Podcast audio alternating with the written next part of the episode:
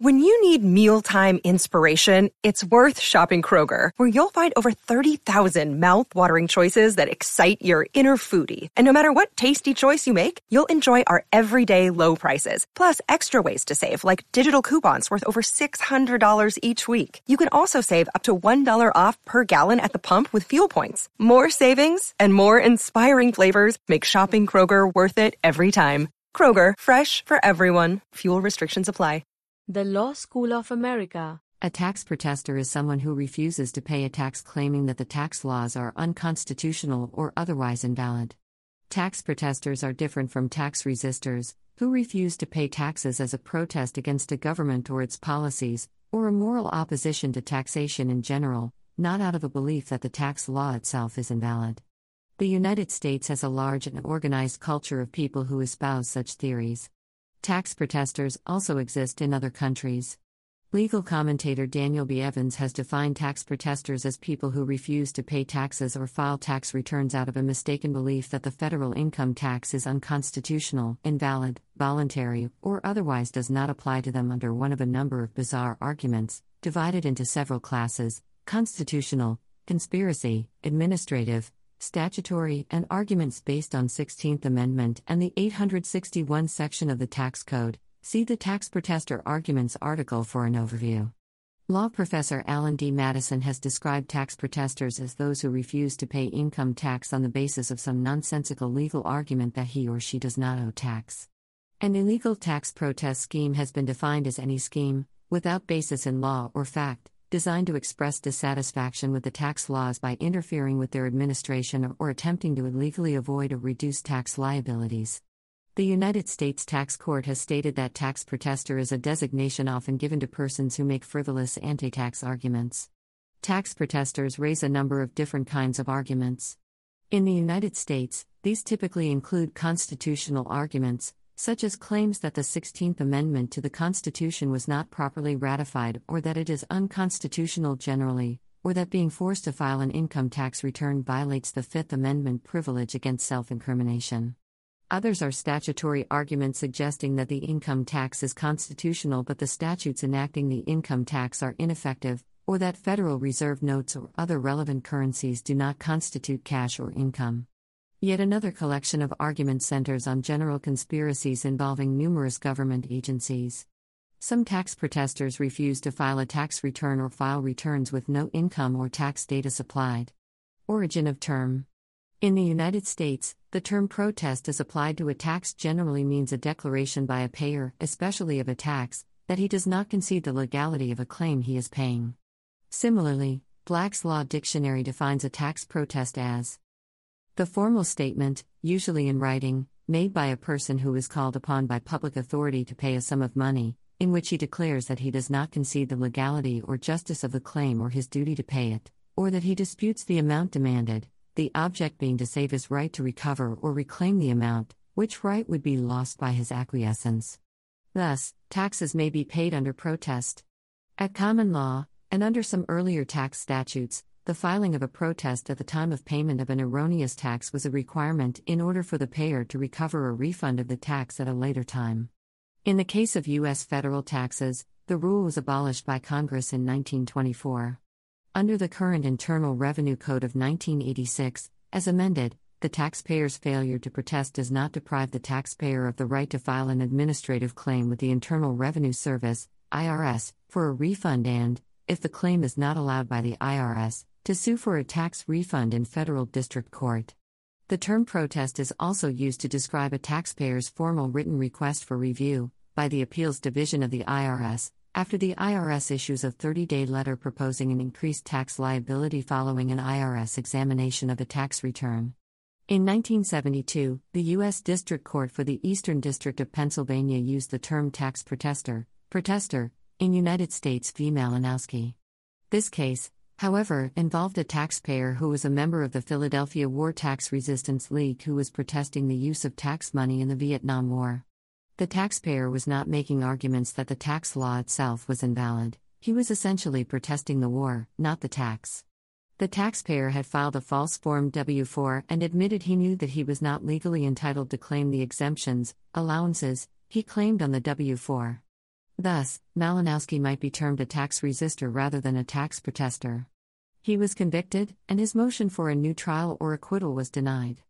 A person could be both a tax protester and a tax resister if he or she believes that tax laws do not apply to him or her and also believes that taxes should not be paid based on the use to which the taxes are put. Some tax resisters have put forth legal arguments for their position, for instance, that they cannot pay taxes for nuclear weapons development because this would put them in violation of the Nuremberg Principles, that could be considered varieties of tax protester theories. Beginning in the mid 1970s, U.S. federal courts began using the term tax protester in still another, more narrow sense, to describe persons who raised frivolous arguments about the legality of federal taxes, particularly income taxes. This particular technical sense of the term is the sense described in the remainder of this article. History United States. While there have been people throughout history who challenged the assessment of taxes as beyond the power of the government, the modern tax protester movement began after World War II. One of the first people to fit this description was Vivien Kellems, a Connecticut industrialist and political activist who specifically protested monthly tax withholding. In 1948, she refused to withhold taxes from the wages of her employees, based on the claim that the government had no power to require such withholding. The IRS then seized the money owed from her bank account. She brought suit against them and, in a book she wrote, asserted that she won, although she did not challenge the constitutionality of tax withholding itself. The Seventh Circuit Court of Appeals stated that people are attracted to the tax protester movement's illusory claim that there is no legal requirement to pay federal income tax. The court called the tax protester arguments wholly defective and unsuccessful. Ideas associated with the tax protester movement have been forwarded under different names over time. These ideas have been put forth, for example, in the broader Christian patriot and posse comitatus movements, which generally assert that the Constitution has been usurped by the federal government. The tax protester phenomenon is not restricted to the United States. Similar arguments are raised in the context of other legal systems in other countries, although it is more notorious in the United States tax system. It has been noted that tax protester theories originating in the United States, such as denying the authority of courts, have spread into Canada. As with cases in the United States, the courts have uniformly found these arguments to be invalid, and often incoherent. Arguments In 1986, the Seventh Circuit observed Some people believe with great fervor preposterous things that just happen to coincide with their self interest. Tax protesters have convinced themselves that wages are not income, that only gold is money, that the 16th Amendment is unconstitutional, and so on. These beliefs all lead, so tax protesters think, to the elimination of their obligation to pay taxes. Arguments made by tax protesters in the United States generally fall into several categories that the 16th Amendment was never properly ratified, that the 16th Amendment does not permit the taxation of individual income, or particular forms of individual income, that other provisions of the Constitution, such as the First, Fifth, or a missing 13th Amendment, eliminate an obligation to file a return, that citizens of the states are not also citizens of the United States, that the statutes enacted by the United States Congress pursuant to their constitutional taxing power are defective or invalid, that the tax code does not apply to inhabitants of U.S. territories, and that the government and the courts engage in various conspiracies to conceal the above deficiencies. Outside of the United States, Tax protesters raise similar conspiracy arguments, claims that they are not citizens under the jurisdiction of the court where the claim is brought, and claims about the validity of statutes imposing taxation. Such arguments are usually summarily dispensed with when presented in the courts. For example, the Fifth Circuit once noted We perceive no need to refute these arguments with somber reasoning and copious citation of precedent, to do so might suggest that these arguments have some colorable merit. The constitutionality of our income tax system, including the role played within that system by the Internal Revenue Service and the tax court, has long been established. Is a hodgepodge of unsupported assertions, irrelevant platitudes, and legalistic gibberish. In that case, the court viewed the tax protester arguments as sufficiently frivolous to merit the imposition of sanctions, in this case, twice the cost spent by the government in defending the litigation, for even bringing them up. Similarly, a Canadian tax court judge found claims asserted by a tax denier in that court to be an absurd blend of the ridiculous arguments. Unintelligible, incomprehensible, meaningless, irrelevant, and factually hopeless. Penalties In the United States, protesting federal income taxes is not, in and of itself, a criminal offense. However, a number of offenses arise from failing to pay taxes that are due, and from repeating arguments that have previously been invalidated by the courts. Frivolous tax returns.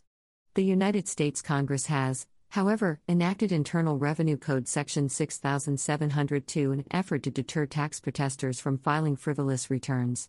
This statute was enacted as part of the Tax Equity and Fiscal Responsibility Act of 1982. The penalty under Section 6702 is a civil, non criminal penalty and is $500 for positions taken on or before March 15, 2007. For positions taken after that date, the penalty amount has been increased to $5,000. The Internal Revenue Service has issued a list of positions considered to be legally frivolous. Shauna Henline, Senior Technical Coordinator of the Frivolous Return Program at the Internal Revenue Service, has testified that the IRS receives about 20,000 to 30,000 frivolous tax returns per year, and that approximately 100,000 related letters and other documents are received each year.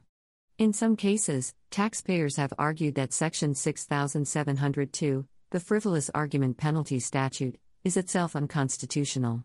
That argument was rejected in Hazewinkel v. United States. Taxpayers' arguments that Section 6702 and 6703 violate both procedural and substantive due process because there is no right to a prior hearing, and that the word frivolous is unconstitutionally vague, were rejected. See also Pillsbury v. Commissioner, a case in which taxpayer Liesl Pillsbury's argument that Section 6702 violates the Fifth Amendment Due Process Clause of the Constitution was ruled to be without merit. In that case, the court also ruled the following taxpayer arguments to be invalid 1. The argument that Section 6702 is an unconstitutional bill of attainder. 2. The argument that Section 6702 unconstitutionally authorizes the imposition of cruel and unusual punishment. 3. The argument that Section 6702 unconstitutionally violates the doctrine of separation of powers. And 4. The argument that Section 6702 unconstitutionally violates the taxpayer's First Amendment rights to petition the government for redress of grievances. See also Duke v. Commissioner, Tax protester argument that 6702 was unconstitutional was rejected by the court. Kane v. United States, taxpayers' argument that because Section 6702 does not define the term frivolous, the statute is unconstitutionally vague, was rejected. And Hudson v. United States, taxpayers' arguments that Section 6702 unconstitutionally violates taxpayers' First Amendment rights that Section 6702 violates due process rights by failing to provide a hearing before assessment of a penalty, that Section 6702 is an unconstitutional bill of attainder, and that Section 6702 is unconstitutionally vague, were ruled to be without merit. Frivolous litigation in United States Tax Court and appeals of tax court decisions. In 1939, Congress enacted Section 1117G, entitled Proceeding Frivolous, of the Internal Revenue Code of 1939, giving the Board of Tax Appeals, now called the United States Tax Court, the power to impose a civil monetary penalty of up to $500 against any party who instituted a proceeding merely for delay before the Board of Tax Appeals. In 1954, this provision was continued with the enactment of Section 6673 of the Internal Revenue Code of 1954. The current version of Section 6673, in the 1986 Code, provides that frivolous arguments may result in a penalty in U.S. tax court of up to $25,000. Similarly, the Internal Revenue Code also provides that the U.S. Supreme Court and the federal courts of appeals may impose penalties where the taxpayer's appeal of a U.S. tax court decision was maintained primarily for delay or where the taxpayer's position in the appeal is frivolous or groundless. Frivolous litigation in United States District Court. In a non criminal case in a United States District Court, a litigant, or a litigant's attorney, who presents any pleading, written motion, or other paper to the court is deemed to have certified that, to the best of the presenter's knowledge and belief, the legal contentions are warranted by existing law or by a non frivolous argument for the extension, modification, or reversal of existing law or the establishment of new law. Monetary civil penalties for violation of this rule may in some cases be imposed on the litigant or the attorney under the federal rules of civil procedure. Frivolous litigation and various other appeals.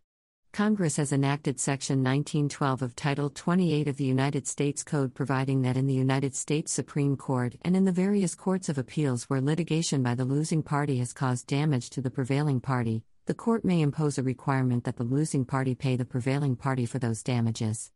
A person who raises a frivolous argument in a federal appeals court may also be subject to monetary penalties under Rule 38 of the Federal Rules of Appellate Procedure. In one 2007 case, for example, the Seventh Circuit issued an order giving such an attorney 14 days to show cause why he should not be fined $10,000 for his frivolous arguments, based, in part, on Rule 38. Frivolous filing of misconduct complaints. The Guiding Light of God Ministries, a tax protester group organized by Eddie Ray Kahn, filed about 2,000 official misconduct complaints against employees of the IRS.